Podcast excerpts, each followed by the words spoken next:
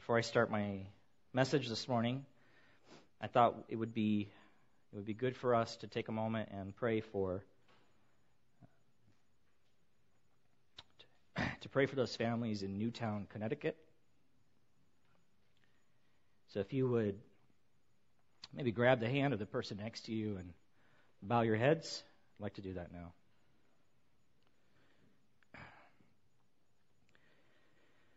Father in heaven, we come before you as your as your people, casting all of our cares and concerns upon you, Father, for you care for us. Father, I, honestly, I don't even know exactly uh, how to pray for the situation. Father, I pray that you would extend your, your peace, your mercy, and your grace that only you, only you can do.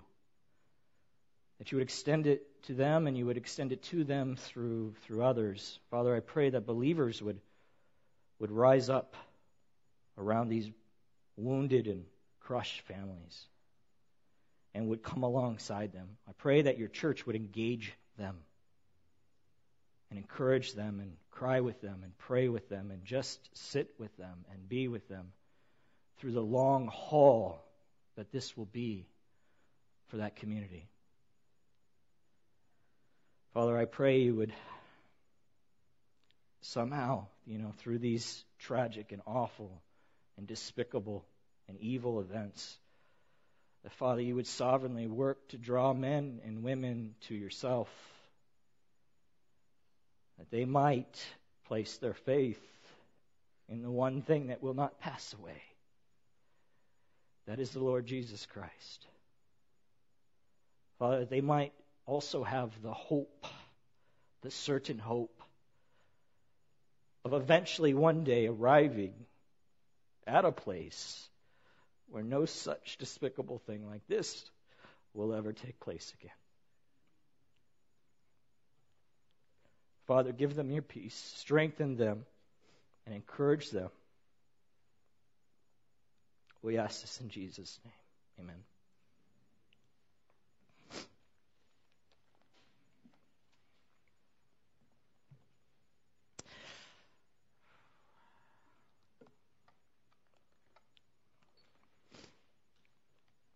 This morning we are in the book of 1 John. 1 John chapter 4, verse 20. We'll be looking at chapter 4, verse 20 through 5 5. Um, if you don't have a Bible, I'd ask you to open your Bible and or one of those blue Bibles laying around the chairs underneath you and turn to page 1023. That'll bring you to our text this morning.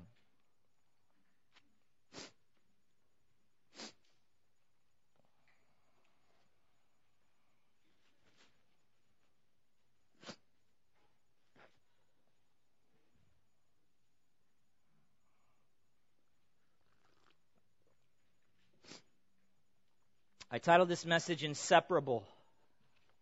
Inseparable. It's actually going to be a two parter because we're only going to cover the first two points. We'll cover the, the last two in two weeks because next week will be our Christmas service. And again, I want to encourage you strongly bring lost people. Okay? You know what that means? Not that they don't know where they're driving, but lost because they don't know Jesus Christ. So they are truly lost truly lost in the worst sense. Bring them.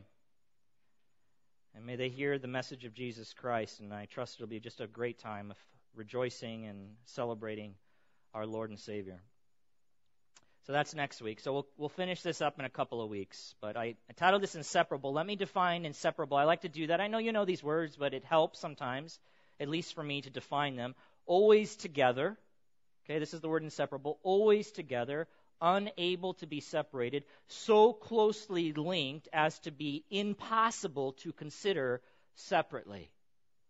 You got all that? That's what I want you to be thinking of when we discuss this lesson together. I remember one time I came to church, my wife, I think she wasn't there, which is very rare. This is some time back, and someone came up to me and they, they noticed right away. They said, Where's your wife? I said, Oh, I don't remember exactly what the events were that kept her from being there.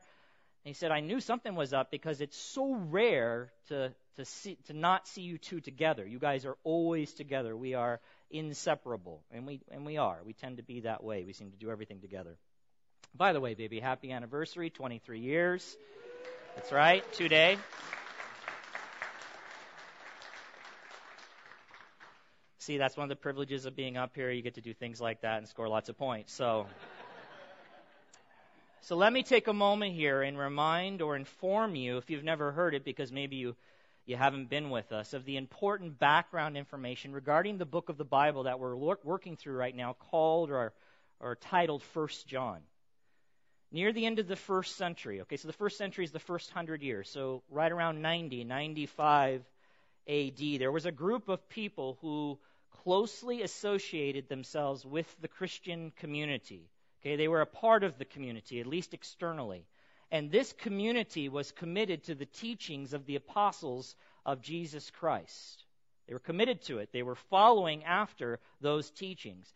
But at some point, this group separated themselves from that Christian community and started doing and saying things that were completely contrary or opposite of the apostles' teachings. Things that were, bottom line, not in line with true Christianity.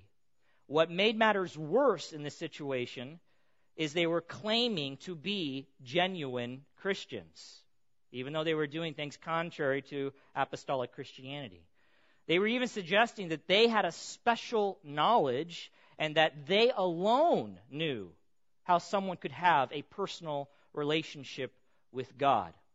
Now, think about that. That was no doubt disturbing to John's Christian readers that he was writing to and likely caused some of them to question if their relationship with God was actually real. Because they would have been wondering if, if these folks who had left that they had relationships with and were now saying that they really had the truth about having a relationship with God, they might be wondering maybe they were missing out on something. So, the Apostle John set out in this letter to encourage and instruct his Christian readers by providing them a very clear and accurate picture of genuine, authentic, real Christianity. He wanted them to know exactly what it was and what it looked like in the life of a person who claimed to be a Christian. And he also exposed in this letter the people who had departed from the true faith and revealed what they really were liars, antichrist, and children of the devil. Those aren't my words. Those are harsh words, aren't they? But those aren't my words. Those are the Apostle John's words. Those are the words he uses in this letter to describe those who were once part of the Christian community outwardly, but had now separated themselves from the community, were doing things and teaching things contrary to the Apostles' teachings about Christ, about Christianity, and yet claiming still to be true Christians.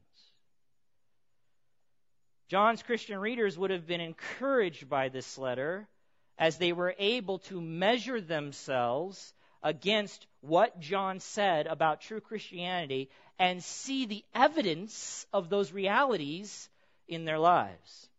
Proving by that that they actually did have a valid relationship with God, a real relationship with God, and affirming that they didn't need to entertain the errors of the people or false teachers who were attempting at this point in history to deceive them. Tell them there was a better way. Throughout this letter, as you may know, the Apostle John is continually driving home the point that there should be certain things that are true to one degree or another of authentic Christians. These things should be true, beloved. Like their love for other Christians and their obedience to God and their faith in Jesus as the Christ. Now, in this section that we're looking at today, and we'll look at in a couple of weeks, John brings these ideas together biblical faith, love, and obedience. He brings them all together in a unit that becomes inseparable. inseparable for any person who makes a claim to have a personal saving relationship with the one true God. These things are inseparable. So let's look at the text together and we'll begin to break it down, look at the few points. Look at your Bibles, 1 John chapter 4 beginning in verse 20.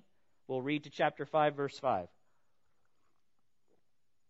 John writes, "If anyone anyone without exception, if anyone says, "I love God," and hates his brother, he's a liar. For he who does not love his brother whom he has seen cannot love God whom he has not seen. And this commandment we have from him whoever loves God must also love his brother. Everyone who believes that Jesus is the Christ has been born of God. And everyone who loves the Father loves whoever has been born of him. By this we know that we love the children of God, when we love God and obey his commandments. For this is the love of God, that we keep his commandments. And his commandments are not burdensome. For everyone who has been born of God overcomes the world. And this is the victory that has overcome the world, our faith. Who is it that overcomes the world except the one who believes that Jesus is the Son of God? So this morning, if you open up your bulletins on the left side, there's an outline, and you'll find there at the top this phrase, which is basically telling you where we're going. We're going to consider the truth that biblical faith, love, and obedience, those three things, cannot be separated for the genuine Christian, so that we might understand why true believers actually do overcome the world. And we'll talk more about overcoming the world in a couple of weeks. Like I said, we're going to just look at the first two points, but the four points we'll eventually cover are point one, love for God and love for other Christians are inseparable. Point two, faith in Jesus and love for the Father and his children are inseparable. Point three, love and obedience to God are inseparable. Point four, obedience to God and faith in Jesus are inseparable.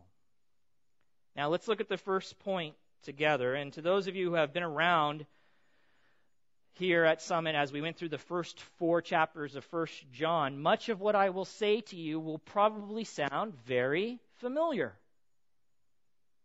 And the reason why is like parents often do with their children when they are trying to, to help them understand something, John does the same thing in, in this letter. He continues to come back to the same points over and over and over again, but he, he does it in a slightly different way. He adds a nuance to what he's trying to communicate in order to make sure that his readers really understand the truth that he's trying to get through to them, to communicate to them.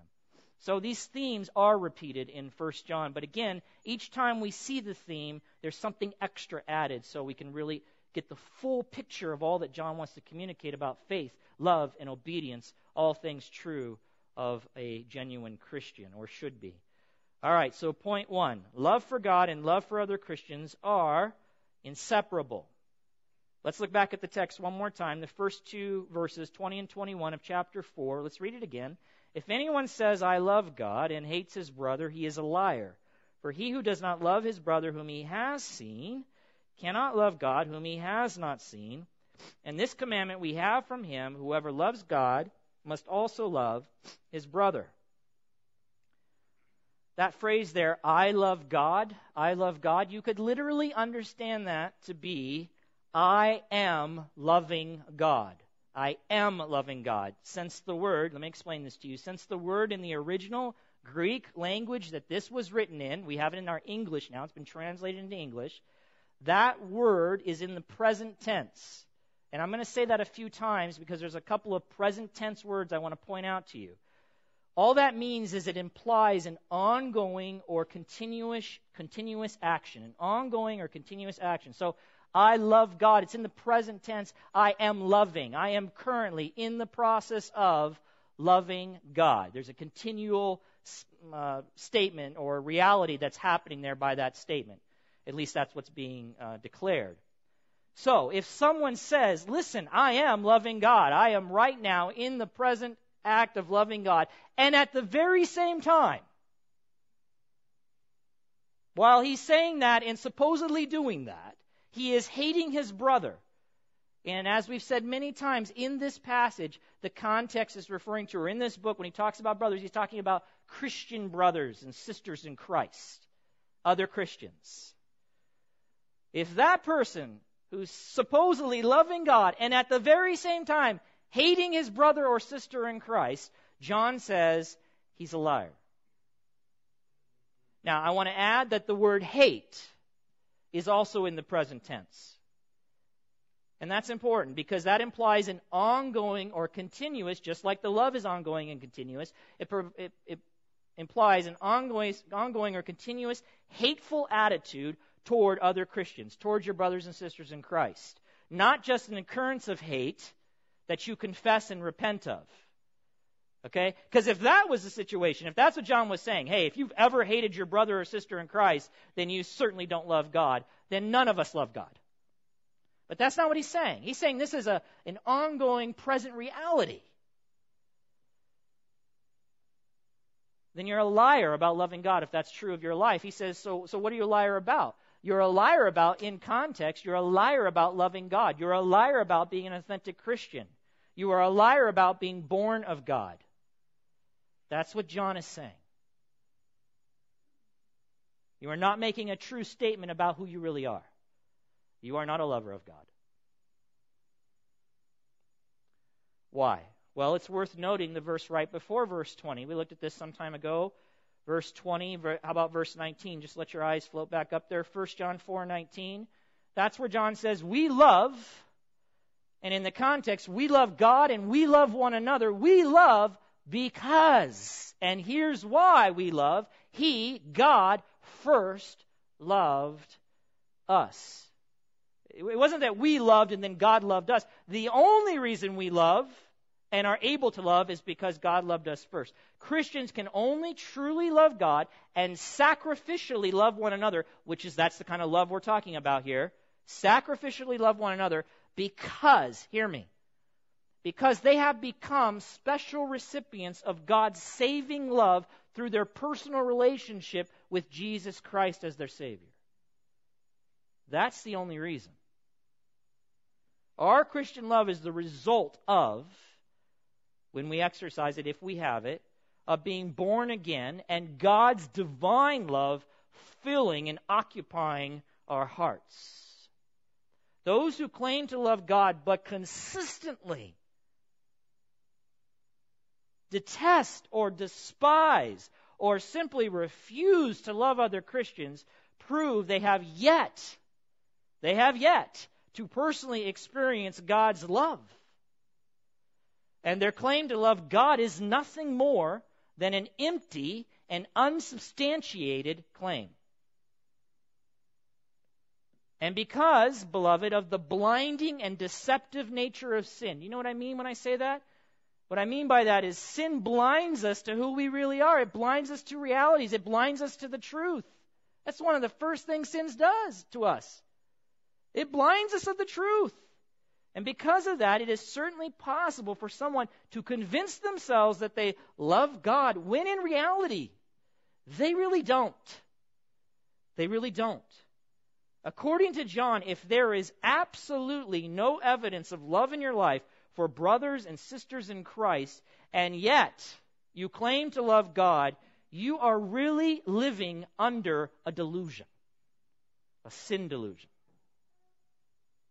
That's what John is saying. John explains further, beginning in verse 20, or in the middle of verse 20. Look back at your text. He says, For he who does not love his brother whom he has seen cannot love God whom he has not seen. Now, I believe the point here is if there is no evidence of love in your life in the immediate and visible realm, that which you can see, among your Christian brothers and sisters who you actually can look at and engage, right? That are around you.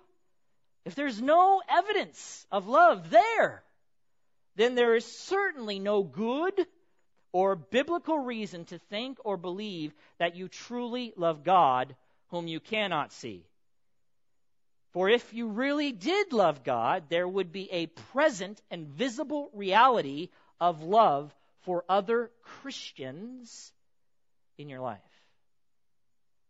One writer says it this way One may possibly claim to love God and deceive others since God cannot be seen, and others are not able to prove the truth of the declaration of the statement, I love God. I mean, how are you going to prove that?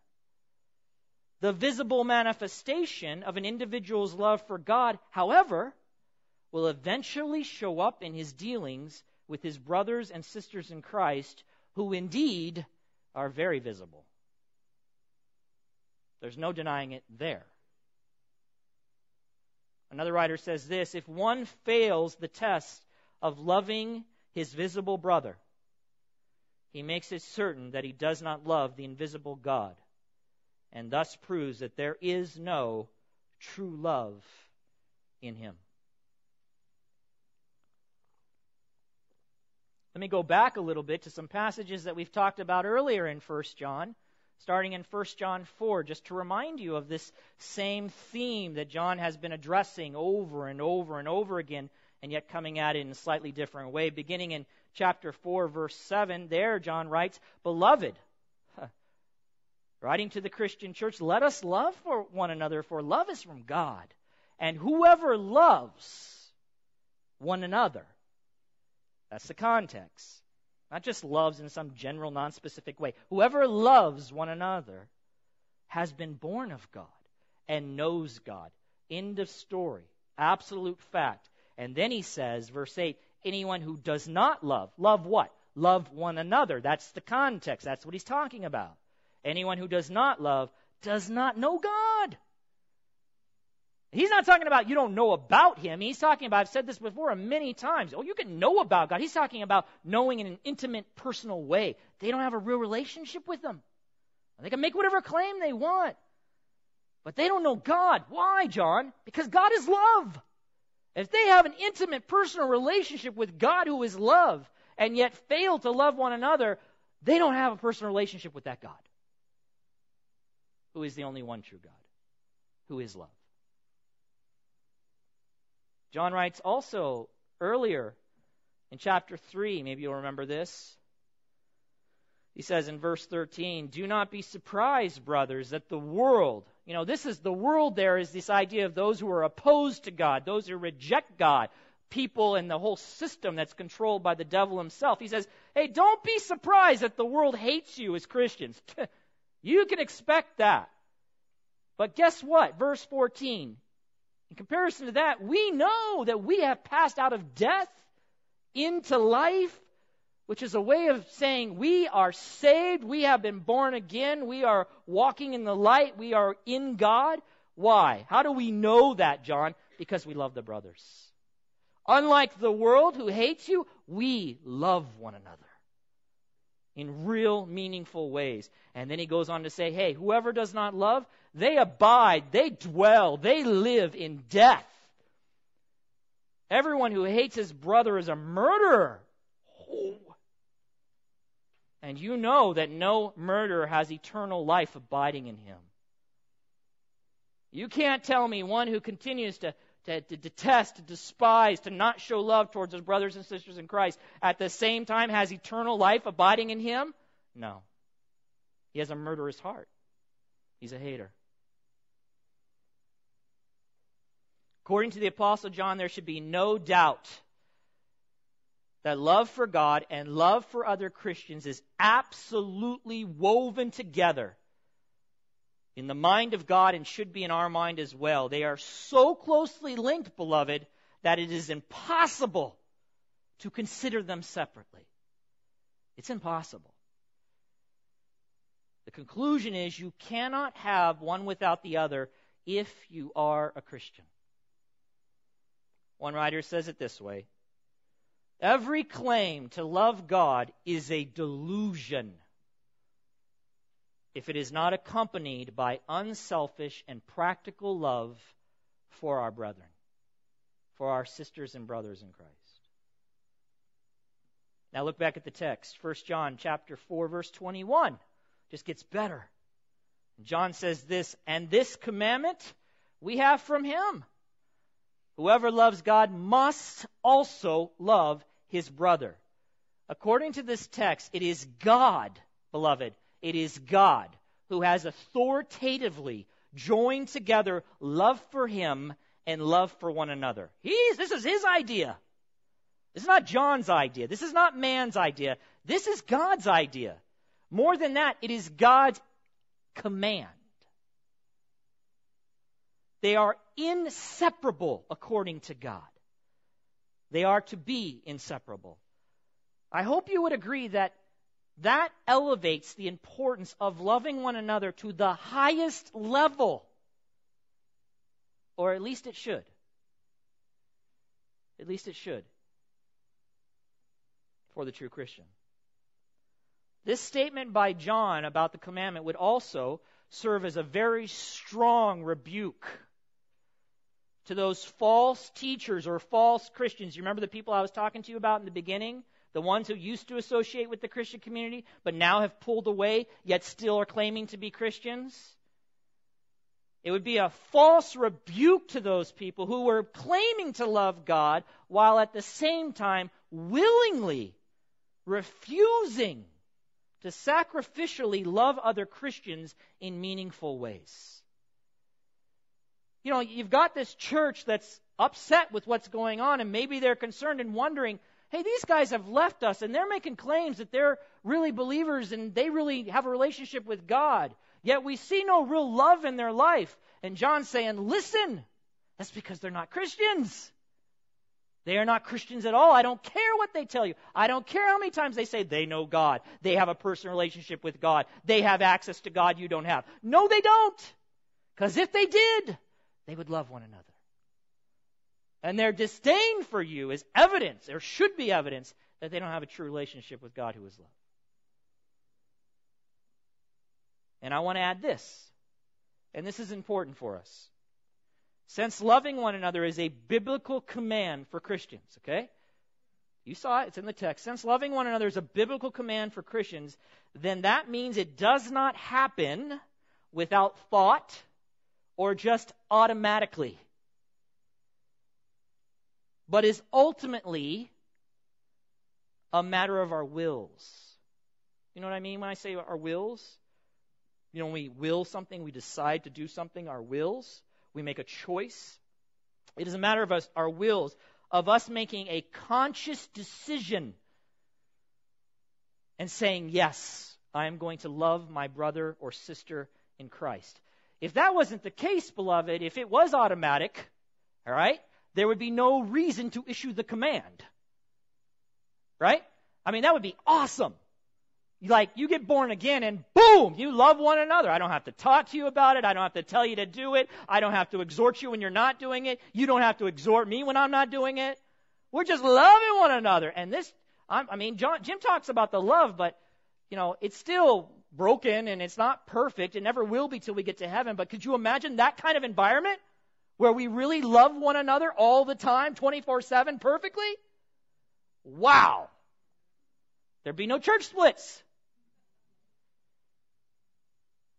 There'd be no bitterness, no unforgiveness, no anger, no gossip, no resentment. Wow. Okay, so we have to choose to love.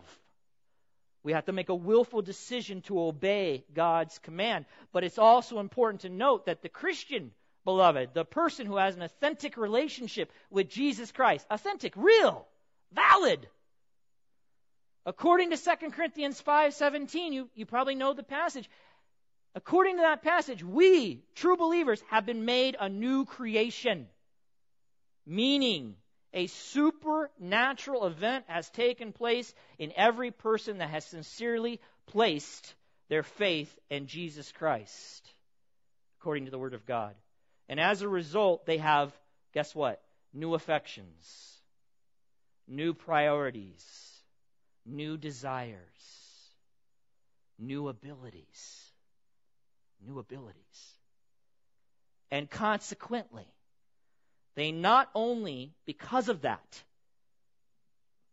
they not only are eternally inspired to love as God has commanded, but they are now able to do exactly that. Through their own strength? no. But through the divine power. Real power. Not the kind we like to boast about that we think we have and we really don't. But real, true power. The kind that can love sacrificially. The kind that can love someone even when they don't love you back. The kind that can love someone you don't like at all, really, or never would even think about loving. That kind of power. You don't got that. I don't have that in and of ourselves.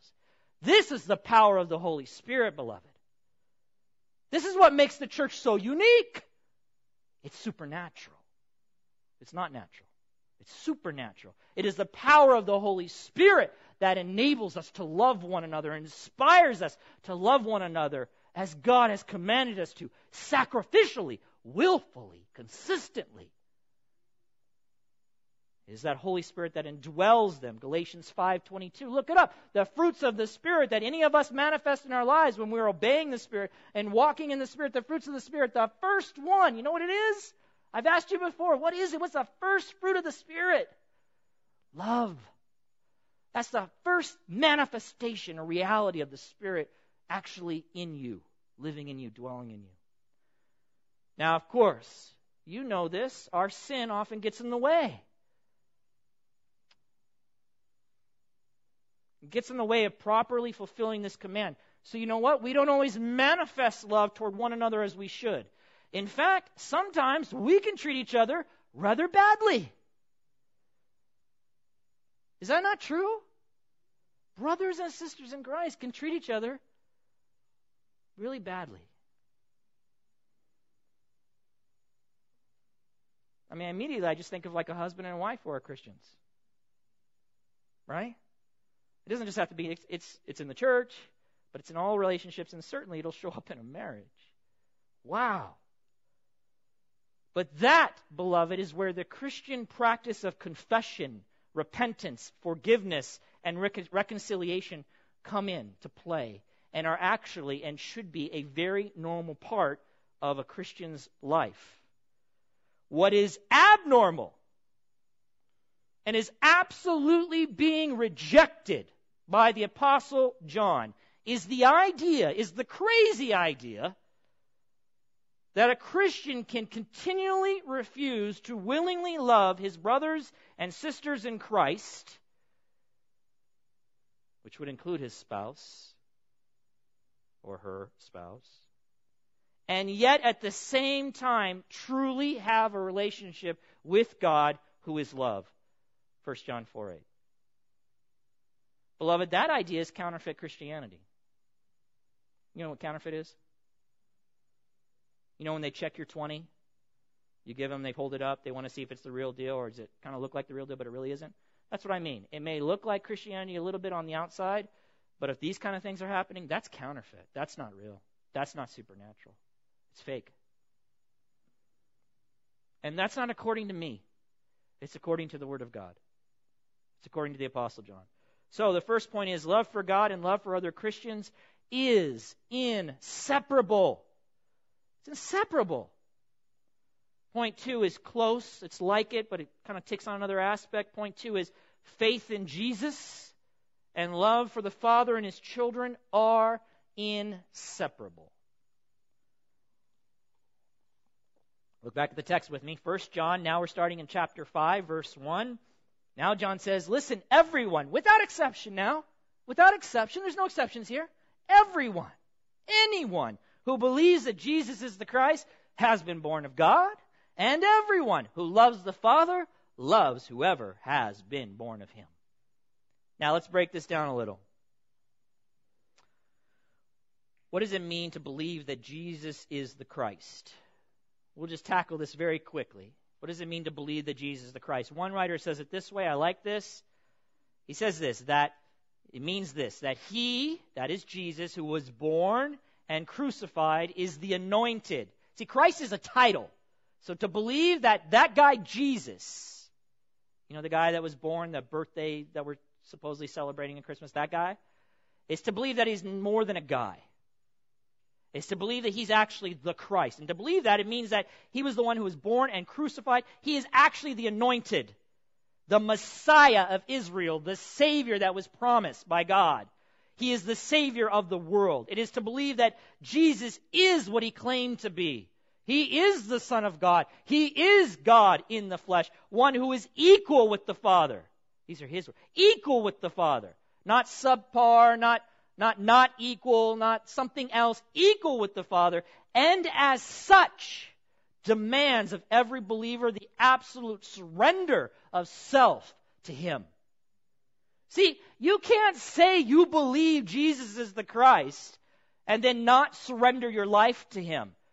You either A, you don't understand what you just said, which that happens, and that's why we want to help you understand what you're saying. Many people don't understand that. We, under, we get that. They're confused. They just heard their mom say it, so they say, oh, yeah, I believe Jesus is the Christ. Do you really know what you're saying? Either it means you don't understand, or you're deluded, you're self deceived, or you're just lying if you don't fall in submission to the Lord Jesus Christ. To believe that He is God in the flesh, the sovereign, the Messiah, the Savior, naturally, consequently leads to you bowing your life before Him. He's King. He's King.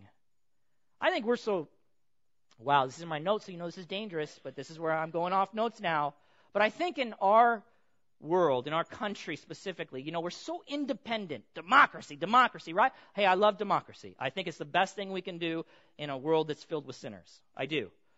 But we miss out on, on those other places that were ruled or sometimes still ruled by kings, sovereign kings, where you bow to the king, where you are, you, you are, you come before the king in submission in everything. We miss it. So when we talk about Jesus being the king, he's not a president. Right? He's not someone I can throw out if I don't like him after four years. He wasn't elected by the people.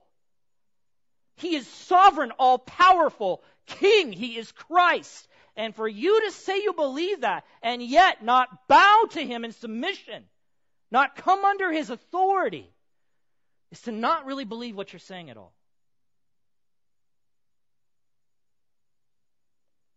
This word believes, by the way, is in the, in the original Greek. Here we go again. It's in the present tense.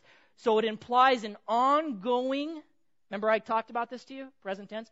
It implies, and sometimes these are important to know, it implies an ongoing and persistent belief in or trust in and commitment to Jesus as the Christ, as sovereign Lord, as Savior. Not just a one time, unrepeated event at some point in your past. See, when he says everyone who believes, he's not talking about, oh yeah, I believed once when I was seven. You know, grandma and grandpa, they took me to church like grandma and grandpas do because they want to see their, their grandchildren come to Christ, right? Because their kids are usually all messed up, so they're trying to save their grandkids. I'm just speaking in generalities. That's reality. Many homes, places. So you're like, oh man, I messed up with my kids, but I'm going to make sure my grandkids know the truth right? So they take them. But that's not what we're talking about. We're not talking about, okay, he, he believed at seven, but then no belief. No belief. That's not what John is talking about. He's saying this is an ongoing and persistent belief in Jesus Christ. That's the idea. That person has been born of God. Beloved, and I'm going to talk more about that in a second. Beloved, by the way, this also, an ongoing and persistent belief now. That's what we're talking about. Not a one time belief in the past, but an ongoing. It starts somewhere in your life, but it continues.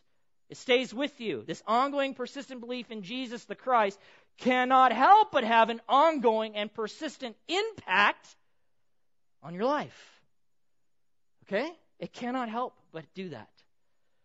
For a person to say they are a Christian,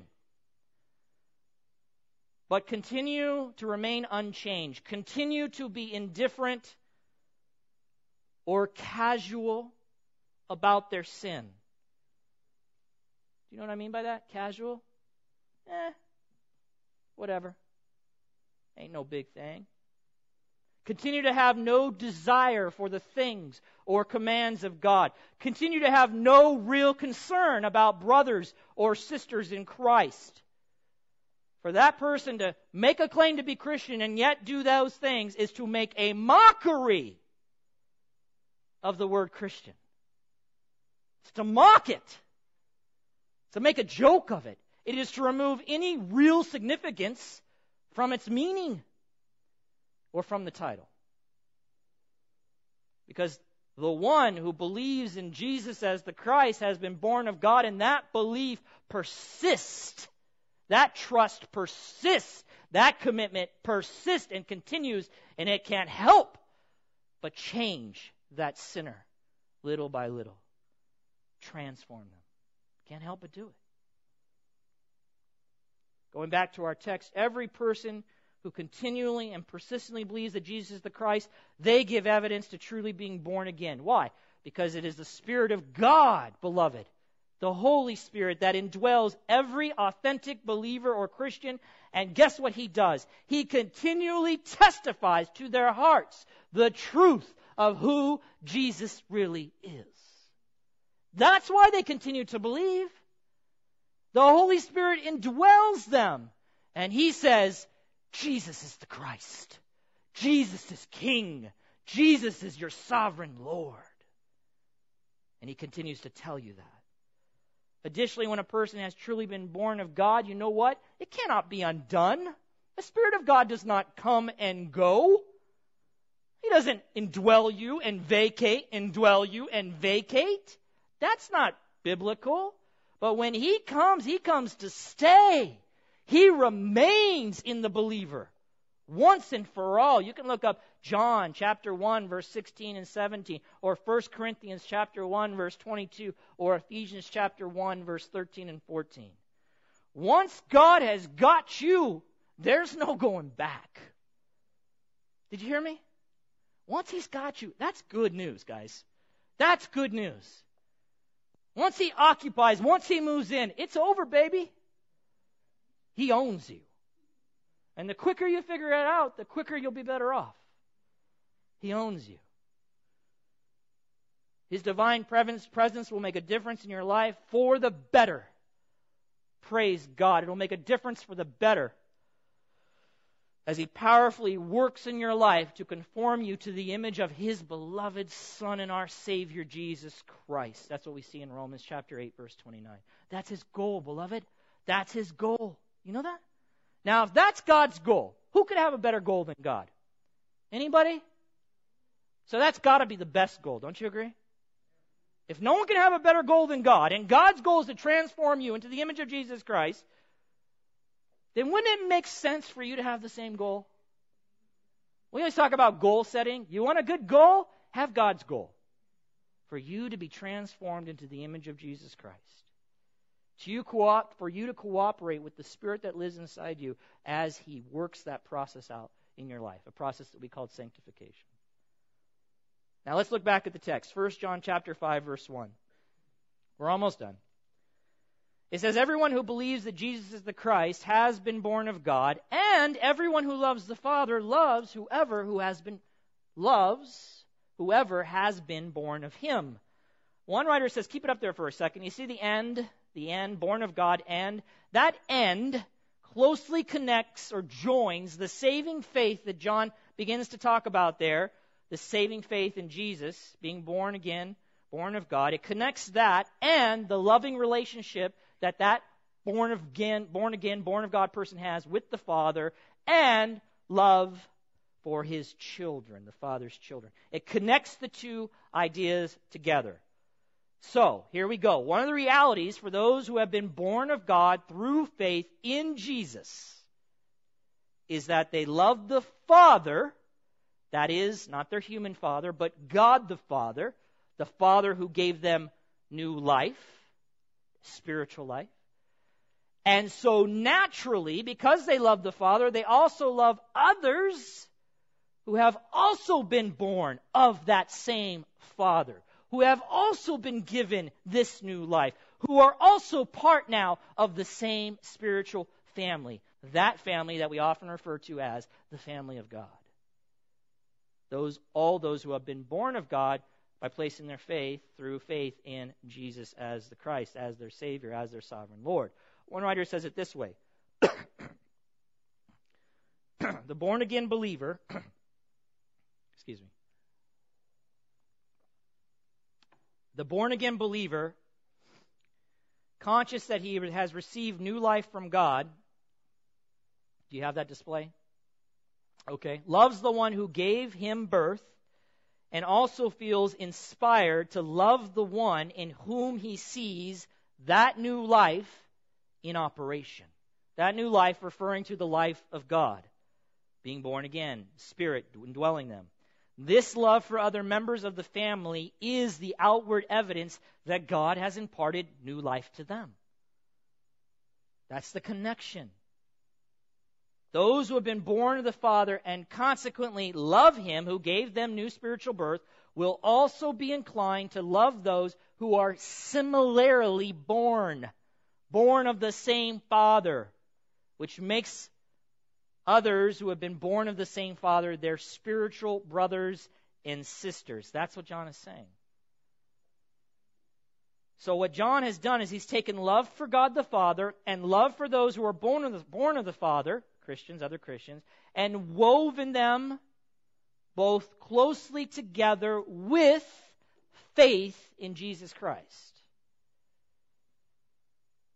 So one writer says, faith in Christ, just another way of saying this, faith in Christ brings new birth, born again, Spirit indwells you, love of God, and love for the Father. Brings new birth and love for the Father. Love for the Father cannot be separated from love for others who are born of Him. These things are connected. Okay, so for someone to say they believe in Christ, this is the point. Oh, I believe in Jesus Christ. Oh, you do? For them to say that, yet they do not have any real concern to benefit or bless other Christians, calls into question the reality or authenticity of their so called faith or belief in Jesus. That's the point. Faith in Jesus and love for the Father and His children, beloved, they are inseparable. You understand what I'm saying? They're inseparable. Someone says, I love God, but does not love other Christians. They're liars. Someone says, I have faith in Jesus, but they don't love the Father and they don't love His children. They're lying. Beloved, this is why, and I'll close here, this is why, a little bit of application for you this morning. This is why it's not okay when people claim to be Christian. Now, I know all of you are in church, okay? So just bear with me here for what I'm about to say. I know you're all here today. But this is why it's not okay when people claim to be Christian but refuse to connect with any local church. Do you know somebody like that? I've met many people like that over my life. Oh, yes, I'm a Christian. Great. Where do you fellowship? Where do you attend a local body of believers? Oh, I don't do that. It doesn't make any sense. Because we need to remember that the church is not really a building or an organization, but it is first and foremost a local gathering of people who have been born of the Father. Okay, there's other people here who have not yet been born of the Father. I understand. Some of you are not saved. But the true church here is those who have been born to the Father, brothers and sisters in the Lord, the family of God. You understand what I'm saying? And it is in the local church where Christians have the greatest opportunity to serve one another, to minister to one another, to care for one another, to disciple one another, which are ultimately all expressions of loving one another.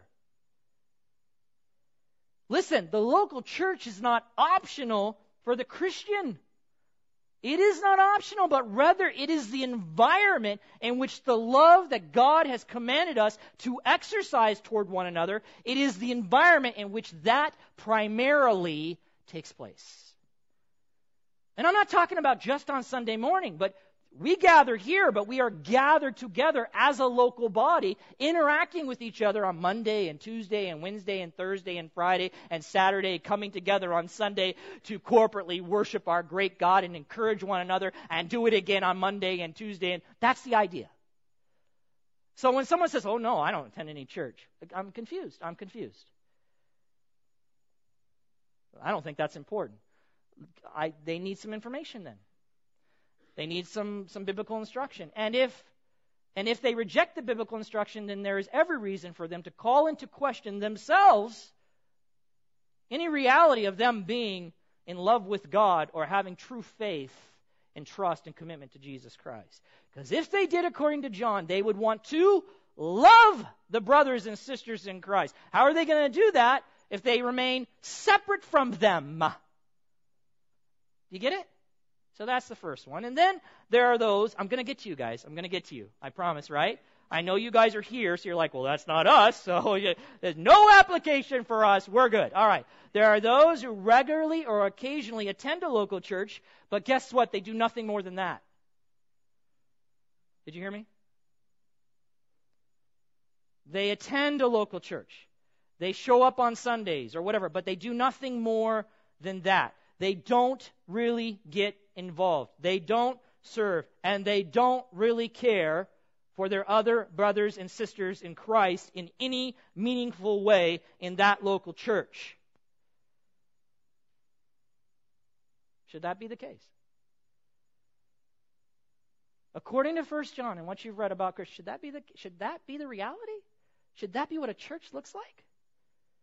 You come, but you're never involved in anybody else's life? other brothers and sisters in Christ? And finally, there are those who are part of the local church, okay? And they do love others. They do. But not too much.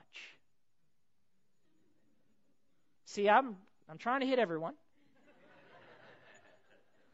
By that I mean not radically. Not radically, beloved. Not to the point where it really cost them something. See, remember in 1 John when he was talking about how we knew what love was? Do you remember what he said? He gave the example that God sent his son, and his son died. God demonstrated his love, it says in Romans. He demonstrated his love for us that while we were yet wretched sinners, Christ died for us. That's radical love. That's us spitting in the face of God and Him saying, I am going to love you anyway. I am going to love you anyway. I'm going to love you anyway.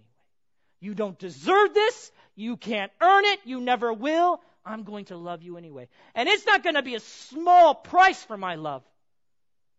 I'm going to sacrifice my only son. I'm going to hang him on a cross.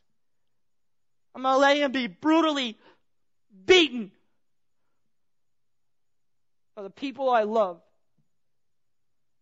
And then I'm going to pour out my wrath on him that you deserve in order to save you. That's how I'm going to demonstrate my love. See, that love is radical, beloved. So we talk about, yeah, I love, I, you know, there's people they do love. And I don't want to detract from that, but they have limits. All right? Don't push me. I serve here, but don't, you're pushing me now. I don't, you know, I'll do it if it's convenient. I'll love you if it's convenient. I'll love you if I get some love in return. I'll love you if I like you. I'll love you if it fits into my schedule. I love you if I have any love left over. That's not radical love. It's something. This is what Peter says in 1 Peter 4 8. I know we're over. We're always over. 1 Peter 4 8. Above all, we're going to close. Above all, Peter says, this is the Apostle Peter, keep loving one another earnestly earnestly, or another translation says it this way keep fervent in your love for one another. Now, you may not know the meaning of that, but the meaning behind that original Greek word that's translated earnestly in one translation and fervently in another, it means simply this to be stretched or strained. So one writer adds this. Actually, John MacArthur in his study Bible, he adds this That word, that Greek word, is used of a runner who is moving at maximum output with taut muscles, straining and stretching to the limit to win the race. That's how we're to love one another. One writer says this a Christian's unselfish love and concern for others should be exercised to the point of sacrificially giving for others' welfare. Does that describe your type of love? Just think about it. Does that describe your type of love? And here's the thing we're sinners. Remember that? Remember how sinners, because we're sinners, I said sin gets in the way of us loving as we should? But here's the deal when you look at a diamond, right? Maybe you don't know this. When you're judging the quality of a diamond, there's four C's. I'm not going to talk about all of them. But one of them is clarity. One of them is clarity. When we talk about the clarity of a diamond, we mean how brilliantly it says, hello, I'm expensive. You know, that's what we're talking about. Look at me. Bling. Bling, baby. Inside of diamonds are inclusions, okay? So there's, they measure how many inclusions there are, and these things are little, look like specks or clouds, and they take away from the clarity and the brilliance of that diamond. And on the surface of a diamond, there can be blemishes. And all of these things, inclusions and blemishes, distort and destroy the beauty of a diamond. And obviously, the perfect diamond is one that has no inclusions and no blemishes, and along with some other things but it can't have any of those things. All right, listen, we are certainly not perfect diamonds. We are diamonds in the rough, and I mean real rough. Some more rougher than others, okay? But we're all in the rough, right? But God, through His Spirit, has given us the ability to put away these inclusions and these blemishes and begin to manifest love in a way that we go, wow! That is something else. That is some serious bling. I am attracted to that. I, I see that and I go, woo, I'm just drawn to it. The light of God hits it and it goes booyah, right? Look at that love. That's what we are supposed to be. We're supposed to be fervently, zealously pursuing love for one another as Christians, which means we're going to have to put off sin. We're going to have to put off all of our stuff, our anger, our bitterness, our unwillingness to forgive, our resentment, our laziness. And we can do it because we have the power of the Holy Spirit, the divine Holy Spirit, God Himself indwelling us that gives us the ability to love in that way, sacrificially, powerfully, in a way where people just stand back and you will stand back and go, Whoa, that's beautiful. That's brilliant. That's God. That's God. Let's pray. Father, may God make, um, Father, I say to you, Father, may you make through your power, through your word, through your divine spirit, the Holy Spirit that dwells inside of everyone who has truly placed their faith in your Son as the Christ. Father, I pray, I plead, you would make this a place where we earnestly and fervently love one another for our good and your glory, God. And Father, I would also ask that your word would challenge those who are in the delusion that they have a relationship with God, but have no evidence of love in their life for one another. Not only that, but they are unwilling. It's not that they see this, this defection and they want to repent of it. No, that's common of all Christians. We, we see where we don't love as we ought, and so we want to we want to repent of that. We want to confess it, and we want to put on the fruits of the Spirit and begin to walk in love. But the the unbeliever, the one who really isn't a child of God, they don't even care. They care not for their brothers and sisters in Christ, and they care not that they care not. Father, would you convict them that they might see they don't really have a relationship with you. It's impossible, for these things cannot be separated. Love for you, faith in your Son, cannot be separated for love for other Christians, according to your word. It is in Jesus' name we pray these things. Amen.